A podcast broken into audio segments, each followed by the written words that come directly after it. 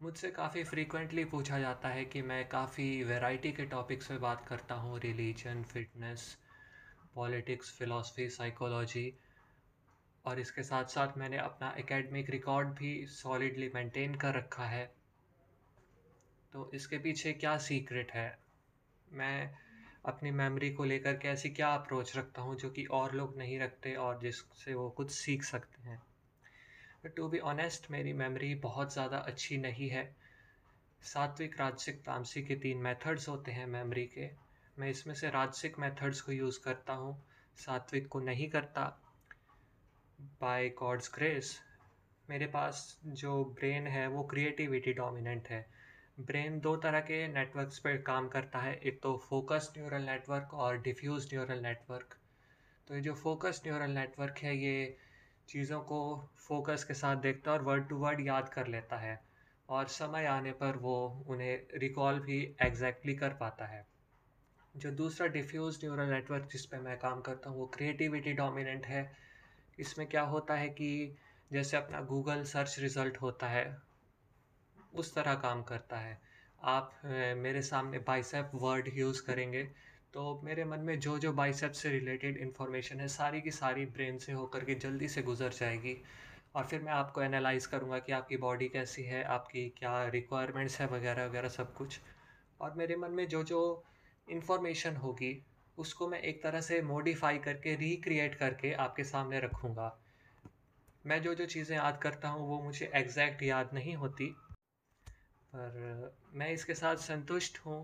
I am content with the fact कि भगवान ने मुझे ये ब्लेसिंग दी है। इस वजह से मैं क्लासिकल लिटरेचर हैवी तरह के जो टेक्स्ट होते हैं, उन्हें यूथ के सामने रख पाता हूँ उनकी लैंग्वेज में। पर उसको हटाते हुए मैं आप सबको गारंटी दे सकता हूँ कि जो जो लोग सुन रहे हैं, चाहे वो किसी भी लेवल पे हैं, आपको अभी जो लगता है कि आपकी मेमोरी की जो कैपेसिटी है, आप उससे कम से कम 10 से 20 गुना ज़्यादा याद रखने की एक्चुअल में क्षमता रखते हैं। आपको बस मेमोरी की अंडरस्टैंडिंग नहीं है। ये बात मत भूलिए कि आप एक भारतीय हैं। अभी दो साल पहले स्पेलिंग बी कॉन्टेस्ट हुआ था अमेरिका में लॉकडाउन से पहले तो उसमें जो आठ फाइनलिस्ट पहुँचे थे, उसमें से आठ में से सात इंडियन थे। और ऑफ़ कोर्स जीता भी फिर इंडियन ही।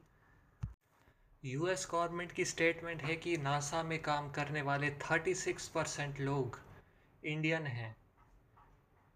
यानी कि नासा में हर तीसरा आदमी एक इंडियन है।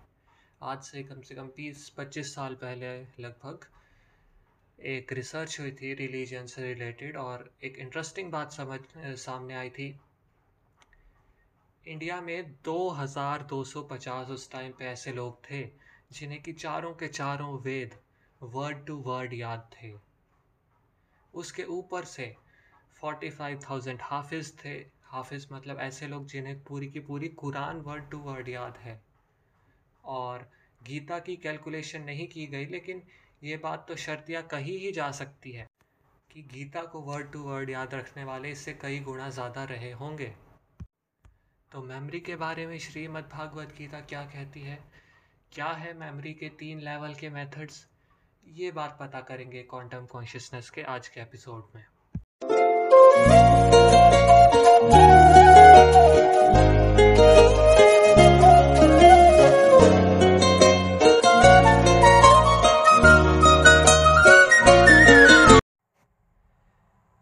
तामसिक मेथड है, वो बहुत ही ज़्यादा सिंपल है। इसमें क्या करते हैं? जो चीज़ जिस फॉर्म में होती है, बेसिकली फ़िज़िकल फॉर्म में ही होती है, ज़्यादातर लर्निंग की चीज़ें तो उसको उसी फॉर्म में बार बार रिपीट किया जाता है।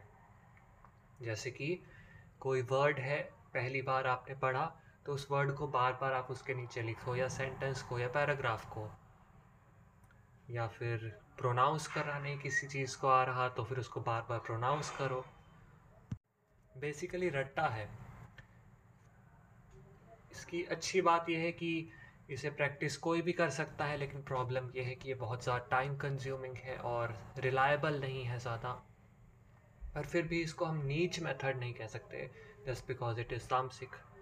तमस मतलब इनर्शिया तो इनर्शिया यहाँ पे क्या है कि जो बच्चा है, उसके मन में जब वो लैंग्वेज सीखने जाता है पहली बार छोटी सी उम्र में तो उसके मन में बहुत क्यूरियोसिटी होती है। वो एक खाली घड़े की तरह होता है, जिसकी एक्वायर करने की टेंडेंसी है नॉलेज को। लेकिन उसके अंदर ब्लूप्रिंट्स नहीं बने हैं कि वो नॉलेज को कैसे एक्वायर करे। उसकी बुद्धि अभी लर्निंग कैपेसिटी को उतना डेवलप कर ही नहीं पाई है। इसलिए अल्फ़ाबेट्स वर्णमाला, यहाँ तक कि वेदों की जो शिक्षा आरंभ होती है, जब संस्कृत कच्ची जैसे आती है तो उसको सीखने की शुरुआत भी इसी तामसिक मेथड से की जाती है। फिर उसके बाद जब वो वर्णमाला को मास्टर कर लेता है तो उन्हें जोड़ जोड़ के वर्ड बनाना सीख जाता है। इससे उसकी तमस से ऊपर रजस की तरफ़ प्रोग्रेस हो जाती है। ये एक नॉर्मल प्रवृत्ति है। इसके विपरीत अगर कोई बच्चा रट्टे पर ही टिका रहे, बड़ी एज में तो उसको प्रॉब्लम्स होंगी। तो वो कैसे प्रोग्रेस कर सकता है? वो रजस की तरफ़ बढ़ सकता है। रजस में है उच्च रजस और नीच रजस। राजसिक में जो रजस वर्ड है, वो कहाँ से आता है? वो रज शब्द से आता है। रज यानी कि female vital energy female vital fluid यहाँ तक कि जो मैंस्ट्रेटिंग विमेन भी होती है, उन्हें शुद्ध हिंदी में या संस्कृत में रजस्वला स्त्री कहा जाता है। ये एक पौराणिक तथ्य भी है कि भगवान ने, भगवान के अंदर से सत्व गुण ही निकला, क्योंकि और कोई गुण उनसे निकल नहीं सकता था, वो अशुद्ध नहीं थे। फिर सत्व के अंदर से रजस निकला और उस रजस ने सारे संसार की रचना की। जिस प्रकार अभी भी फीमेल्स हैं, वो ही इस संसार की प्रोक्रिएटिव फोर्स हैं। मेल्स या फिर किसी तरह की क्लोनिंग की मदद से हम कॉन्शियसनेस को जनरेट नहीं कर सकते। तामसिक में क्या हो रहा था? हमारे पास जो अनफेमिलियर इन्फॉर्मेशन थी, उसी को बार बार रिपीट कर रहे थे और रिपीट करते करते उससे हम खुद फेमिलियर हो जा रहे थे। हमारा जो बुद्धि है, वो तो एक कंप्यूटर की तरह है, पर हमारा जो मन है, वो इमोशन से डील करता है और एक इमोशन या सूडो इमोशन है फेमिलियरिटी तो मन और बुद्धि का जैसे ही जुड़ाव हो जाता है लर्निंग प्रोसेस में, तब लर्निंग सफल हो जाती है। नीच रजस में क्या मेथड होता है इसके लिए? नीच रजस में हम ये करते हैं कि हमारे पास जो अनफेमिलियर ऑब्जेक्ट है, उसको हमारे बुद्धि में ऑलरेडी प्रेजेंट एक फेमिलियर ऑब्जेक्ट से जोड़ दिया जाता है। जैसे कि वो निमोनिक्स वगैरह होते हैं प्लैनेट्स का निमोनिक है my very excellent mom just served us nice pickles इसमें क्या है? कि हम ऑलरेडी फेमिलियर हैं कि पिकल्स क्या होते हैं मॉम क्या होती है और इंग्लिश की ग्रामर क्या है बेसिकली किसी के मन में ये कन्फ्यूज़न नहीं होती कि कि वेरी पहले आएगा या नाइस पहले आएगा, क्योंकि वेरी नाइस फ्रेज सबके मन में ऑलरेडी गड़ा हुआ है तो ऑर्डर भी आगे पीछे नहीं करेगा प्लैनेट्स का। इस तरह के जितने भी वर्ड प्लेस हैं, वो नीच रजस में आते हैं। इसके आगे कोई चाहे तो नीच रजस में ही महारत हासिल करके बहुत आगे जा सकता है। जैसे कि शेरलॉक होम्स जैसे सीरियल में आपने देखा होगा मेमोरी पैलेस टेक्निक यूज़ करते हैं विजुअलाइजेशन यूज़ करते हैं। ये नीच रजस में ही है, उसमें एक्सपर्टीज़ हासिल करने के तरीके हैं। सीक्रेट एजेंट्स को जैसे काफ़ी सारे नंबर याद रखने होते हैं, गाड़ी के नंबर पासवर्ड वगैरह तो उन्हें ये ट्रेनिंग दी जाती है कि तुम सारे के सारे नंबर्स के कोड्स अपने अंदर ही फैमिलियर कर लो। ये कोड्स क्या होते हैं? ये किसी न किसी तरह से विजुअल क्यू से जुड़े होते हैं। जैसे वन जो नंबर है, वो कुछ हद तक एल जैसा दिखता है टी जैसा दिखता है। टू जो है उसको टेढ़ा कर दो तो एन जैसा दिखाई देता है। थ्री को टेढ़ा कर लो तो एम जैसा दिखाई देता है। तो इन लोगों के सामने आपने जैसे नंबर दिया थर्टी वन तो थ्री का एम और वन का टी तो मैट वो अपने मन में याद रख लेंगे। वॉवल इस कोड में नहीं रखते हैं। और फिर आपने उनको आगे बताया कि ये थर्टी वन नंबर जो है उसकी सिग्निफिकेंस क्या है। ये नंबर है महेंद्र सिंह धोनी के लॉकर का, जो स्टेडियम में यूज़ करना पसंद करते हैं। तो अब वो ज़िंदगी भर ऐसा याद रखेंगे कि महेंद्र सिंह धोनी जो है वो अपने लॉकर के अंदर एक मैट रखते हैं। ऑफ़ कोर्स इसमें प्रैक्टिस का इशू रहता है। सीक्रेट एजेंट से एक्सपेक्ट किया जाता है कि वो ज़्यादा से ज़्यादा बड़े बड़े नंबर्स का कोड अपने अंदर तैयार कर लें। जैसे दो वर्ड्स का तो अभी मैं आसानी से जोड़ दिया, पर इनको बड़ा फ़ोन नंबर याद रखना है तो उसके लिए बड़े साइज़ का कोड याद रखना होगा। ये नीच रजस की प्रॉब्लम है। इसको आपको प्रिपेयर करने के लिए काफ़ी सारा टाइम काफ़ी सारी प्रैक्टिस चाहिए होगी। लेकिन अगर आपने मास्टर कर लिया तो फिर आप कोई भी नंबर आसानी से एक बारी में पढ़ के याद कर सकते हैं। ये नीच रजस है तो उच्च रजस में क्या होता है? उच्च रजस वो मेथड है जो कि आपके जो टॉपर फ्रेंड्स वगैरह हैं, वो ऑलरेडी इंस्टिक्टिवली यूज़ कर रहे होंगे मेरे हिसाब से। ये ह्यूमन इंस्टिंक्ट्स में ही है कि जब फेमिलियरिटी आगे आगे बढ़ती जाती है तो जैसे वो रट्टे से आगे प्रोग्रेस करता है तो मेंटल पीक यहाँ पे आ जाती है, उच्च रजस पे आकर के। मेथड ये है कि आपको चीज़ों को ऑलरेडी एंटिसिपेट करना शुरू कर देना है। आपके मन में सिर्फ़ और सिर्फ़ एक मेंटल फेमिलियरिटी ही नहीं इमोशनल फेमिलियरिटी होनी चाहिए सब्जेक्ट के साथ। जैसे कि लेक्चर थिएटर में जब टीचर उस सब्जेक्ट को पढ़ा रहा होगा तो उस लेक्चर की वाइब्स को कैच करना है कि किस वर्ड पे ज़्यादा एम्फेसिस दिया गया है क्या क्या हुआ है। और उन वर्ड्स को अपने माइंड में हल्का सा बसा लेना है। टीचर की स्पिरिट को पकड़ लेना है। अगर कोई सोशोलॉजी आर्ट्स वगैरह का स्टूडेंट है तो उसे राइटर की स्पिरिट को पहले पकड़ लेना है कि इस राइटर की ये ये जीवनी थी तो वो मोस्ट प्रोबेबली यहाँ पर आकर के ये चीज़ लिखेगा। इसी तरह साइंस में क्या होता है? आसपास की चीज़ें पहले याद कर लो जिससे आपको सब्जेक्ट की स्पिरिट पकड़ में आ जाए।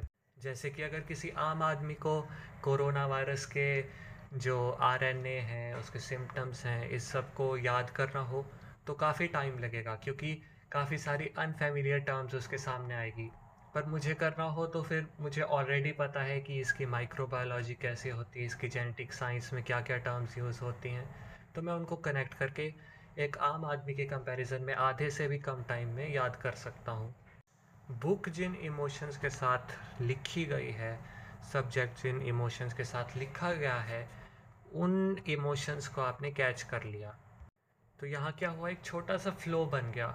फ़्लो का मतलब वैसे भी सत्व होता है, हमने पहले डिस्कस किया था। तो जो भी चीज़ फ़्लो में होती है, वो सबसे ज़्यादा याद रहती है। और उच्च रजस बेशक उच्च है ही, क्योंकि इसमें नीच रजस की तरह, जैसे नंबर्स का, के ट्रिक के लिए आपको प्रैक्टिस की ज़रूरत थी, वो नहीं है। कोई भी अजीब उठ पटांग सी चीज़ें याद नहीं करनी, आपको सब्जेक्ट को ही अच्छे से पढ़ना है। और ये नीच रज, रजस से ज़्यादा क्विक मेथड है। पर इसकी प्रॉब्लम क्या है? एंटीसिपेशंस एंटिसिपेशन इसका बेसिक मेथड है और इसका मेथड ही फ्लॉड है। अगर आपने जो एंटिसिपेट किया कि अब इस सब्जेक्ट में ये होना है, वो नहीं हुआ तो बाद में आपको जा कर के कन्फ्यूज़न हो जाएगी, आपकी मेमोरी की क्लाउडिंग होगी। इसके विपरीत आपने जो एंटिसिपेट किया, उसके हिसाब से बहुत ही ऑब्वियस चीज़ें आ गई, उसके कंपैरिजन में और सिंपल चीज़ें आ गई। तो आपका ब्रेन जो है उन डिटेल्स को बहुत ही बोरिंग सा इनसिग्निफिकेंट सा कंसीडर करेगा। इमोशनल इन्वॉल्वमेंट है यहाँ पे बेसिकली इसलिए ये चीज़ें आपके दिमाग से निकल जाएँगी। एग्ज़ाम हॉल में ऐसा कई बार होता है कि कोई चीज़ इसीलिए याद नहीं रहती क्योंकि वो हद से ज़्यादा सिंपल है। गीता के दूसरे अध्याय के सिक्सटी सेकेंड और सिक्सटी थर्ड श्लोक में भी मेमोरी के बारे में एक बहुत ही गहरी कमेंट की गई है। मनुष्य जब विषयों पर ज़्यादा ध्यान लगाता है तो उसकी उसमें आसक्ति हो जाती है। आसक्ति से उसके प्रति डिज़ायर काम की उत्पन्नता होती है। काम के उत्पन्न होने से क्रोध उत्पन्न होता है और क्रोध के उत्पन्न होने से मेमोरी की क्लाउडिंग हो जाती है। अब आप कहेंगे, ये तो विचित्र सी बात हो गई। अगर जिस ऑब्जेक्ट को हमें स्टडी करना है उस पर ध्यान ही नहीं लगाएँगे तो वो याद कैसे होगा? और उस विषय और उस तरीके से आपका सोचना सही भी है। लेकिन विषय शब्द जो है, इसको यहाँ पे समझना होगा। विषय शब्द की ट्रांसलेशन शंकर भाष्य में दी गई है सिर्फ़ और सिर्फ़, और किसी भाष्य में पता नहीं क्यों दी नहीं गई है।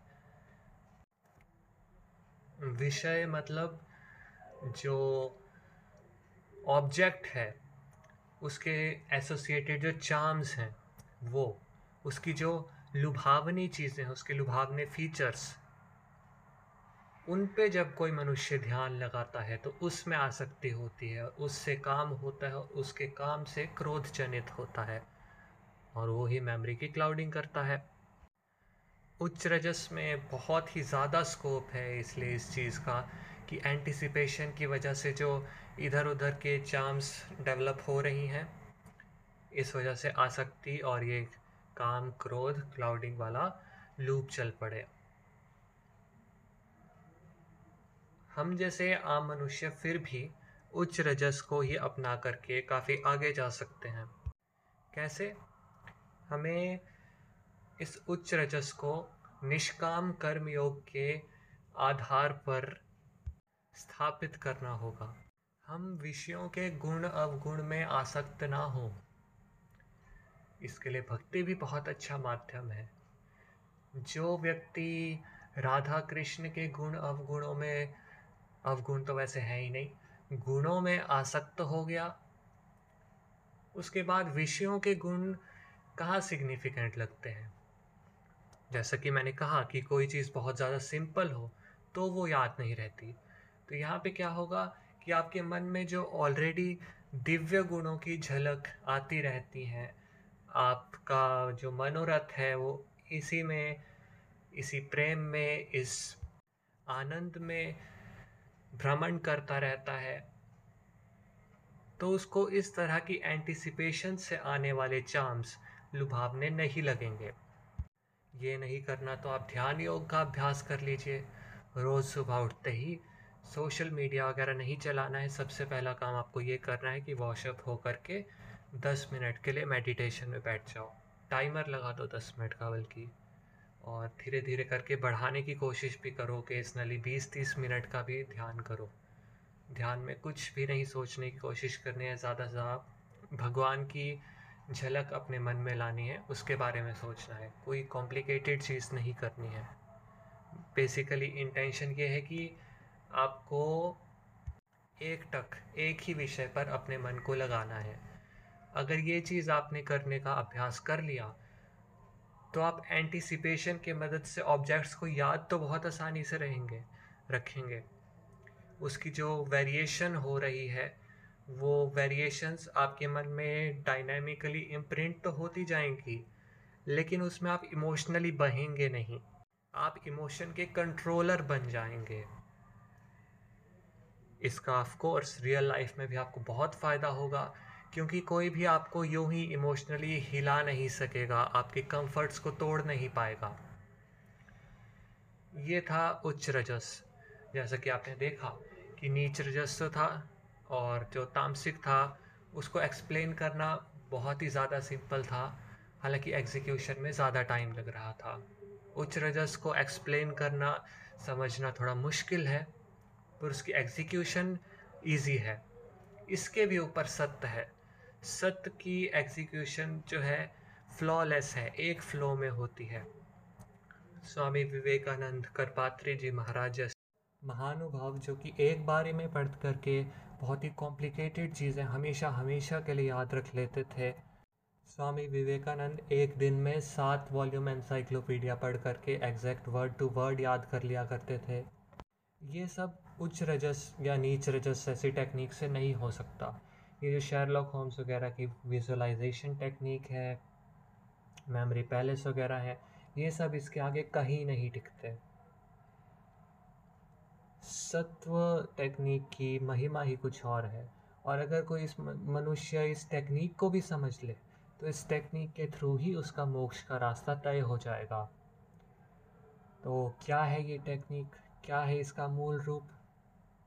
इसको समझने की कोशिश करते हैं। धीरे धीरे इसकी तरफ़ पहुँचेंगे। थोड़ी सी इधर उधर की बातें पहले करूँगा। उनको अपने माइंड में होल्ड कीजिएगा।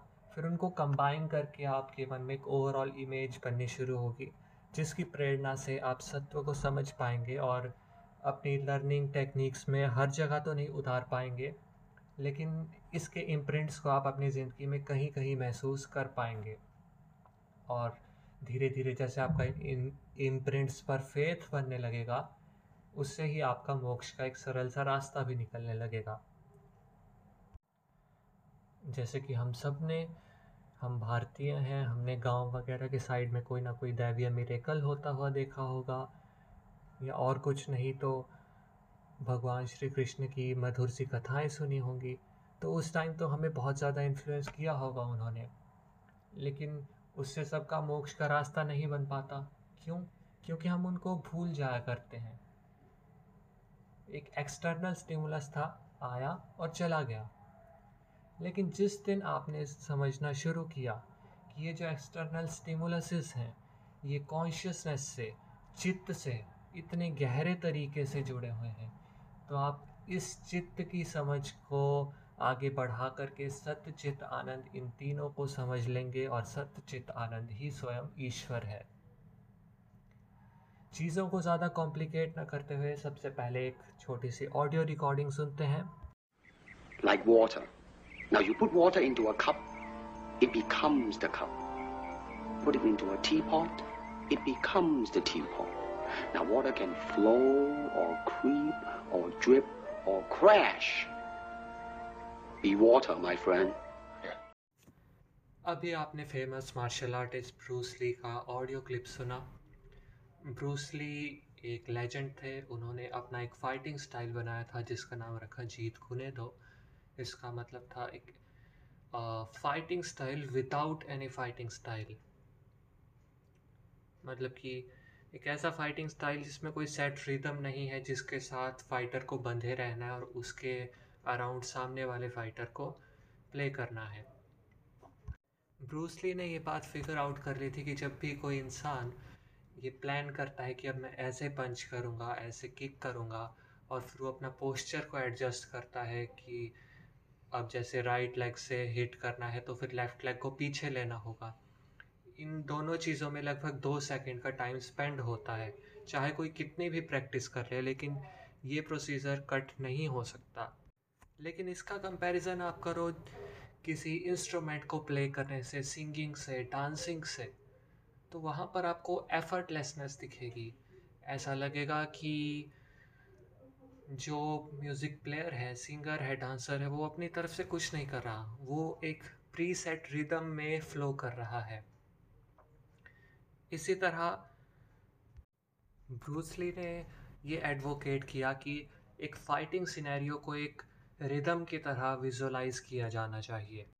अगर हमारी फाइटिंग रिदम एग्जिस्ट करती है, जो हमें सोचने में एक सेकंड लगता है पोस्चर बनाने में एक सेकंड लगता है तो उसी तरह से सामने वाला जो ओपोनेंट है, उसको भी ये टाइम लगता होगा और हमें इसी टाइम गैप का फ़ायदा उठा करके उन्हीं दो सेकंड्स के अंदर अंदर अपना ऑफेंसिव वार कर देना है। इसके लिए ज़रूरी ये है कि जो फाइटर है या फिर इस कॉन्टेक्स्ट में जो स्टूडेंट है, उसका माइंड एम्प्टी हो, वो वाटर की तरह एडजस्ट करे आसपास के रिदम के अकॉर्डिंग अब आप कहेंगे कि ये कैसे होगा? फाइटिंग तो एक डायनामिक एक्टिविटी है, अपनी तरफ़ से कुछ पंचिंग वगैरह वगैरह करनी है, लेकिन एजुकेशन तो पूरी तरह से रिसिपियंट का काम है कि सामने बुक है, उसको बस अपने दिमाग में डालते चले जाना है, डालते चले जाना है। तो इसके लिए मैं आपको एक और लाइट हार्टेड सी बात बताता हूँ। बात लगभग कॉलेज की शुरुआत के टाइम की है। कॉलेज का जो फ़र्स्ट ईयर का टाइम था, उसमें मेरी टेंडेंसी कुछ विचित्र सी होती थी।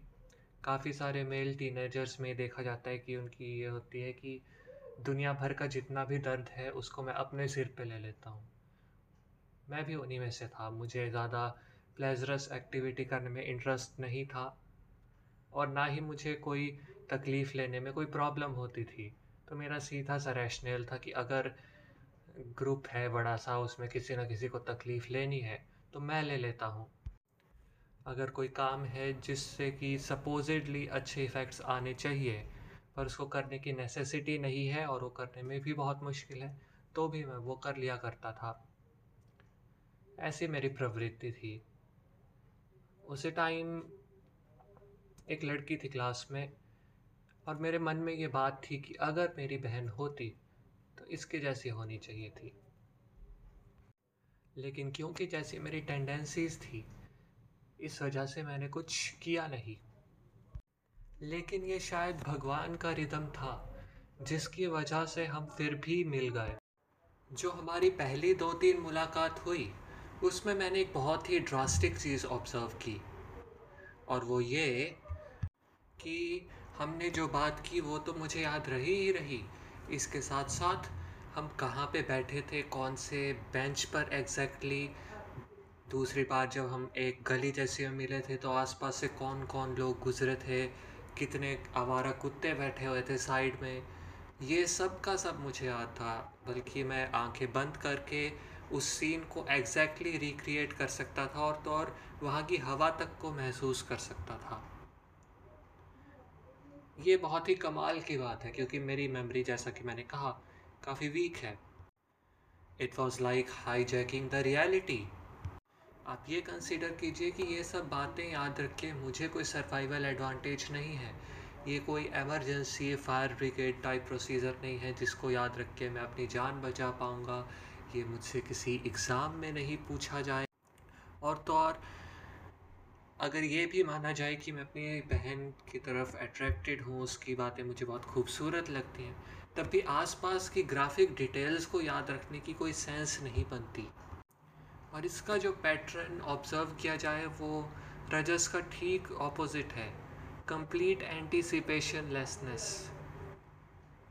ये कोई छोटी मोटी बात नहीं है। क्योंकि एंटीसिपेशन सिर्फ़ कॉन्शियसली नहीं होती सब कॉन्शियसली भी होती है। जैसे कि अगर हमें लगे कि ये कोई सामने वाला इंसान जो है हमारे ख़िलाफ़ कुछ ऑफेंसिव करने वाला है तो हमारी बॉडी अप, अपने आप ही टेंस हो जाती है। वो अब रिलैक्स नहीं रहती। हालाँकि हम अपने दिमाग से नहीं सोचते कि हमें अपने हाथों को आगे अड़ाना है ऐसा कुछ करना है। ये सब चीज़ें अपने आप हो जाती हैं। लेकिन सत्व लर्निंग जो है उसमें कंप्लीट एंटिसिपेशन लेसनेस है। अगर कंप्लीट एंटिसिपेशन लेसनेस है तो लर्नर कर क्या रहा है? वेल ट्रुथ इज़ दैट कि एंटिसिपेशन लेसनेस दो तरह की होती है। एक तो वो, जिसमें कि आपका बिल्कुल भी इंटरेस्ट ना हो। आपके आसपास कोई मक्खी है, लेकिन जैसे आप कुछ इंटरेस्टिंग सा काम कर रहे हैं, आप पबजी खेल रहे हैं तो आप उस मक्खी पे बिल्कुल भी ध्यान नहीं देंगे। मक्खी कहाँ बैठेगी, कहाँ जाएगी, इस बात को लेकर के ज़रा सी भी एंटिसिपेशन वहाँ पर नहीं होगी। लेकिन इसके विपरीत, ऐसा भी हो सकता है कि कोई इंसान ज़िंदगी के किसी मोमेंट पे आकर के इस चीज़ को पूरी तरह से एक्सेप्ट कर ले कि भगवान की बनाई हुई दुनिया जो है, नहीं है। उसमें बहुत सारे वेरिएबल्स हैं, भगवान की इनफाइनाइट एनर्जी है तो इनफाइनाइट पॉसिबिलिटीज़ एग्जिस्ट करती हैं। आप इसको किसी साइकोलॉजी के या फिजियोलॉजी के बेसिस पे पूरी तरह से प्रिडिक्ट नहीं कर सकते, क्योंकि फ्री विल एग्जिस्ट करता है। इससे क्या होगा, आपके मन में एक कंप्लीट इंटरेस्ट की स्टेट आ जाएगी। आपके मन में वो स्टेज स्टेट नहीं आएगी, वो स्पिरिट नहीं आएगी, जो कि राइटर के मन में लिखते टाइम थी। आपके मन में वो स्टेट आ जाएगी जो कि राइटर के मन में उस टाइम थी जब वो आपकी उम्र का था। आपकी तरह वो पहली बार सीखने बैठा था। आपके मन में वो स्टेट आ जाएगी जो भगवान के मन में थी जब वो इस सृष्टि की संरचना कर रहे थे। कंप्लीट इंटरेस्ट की स्टेट कंप्लीट पीस की स्टेट क्या ये बात सच नहीं है कि जो चीज़ सबसे ज़्यादा इंटरेस्टिंग होती है, वो सबसे ज़्यादा याद रहती है? इंटरेस्ट आपके चित्त का गुण है।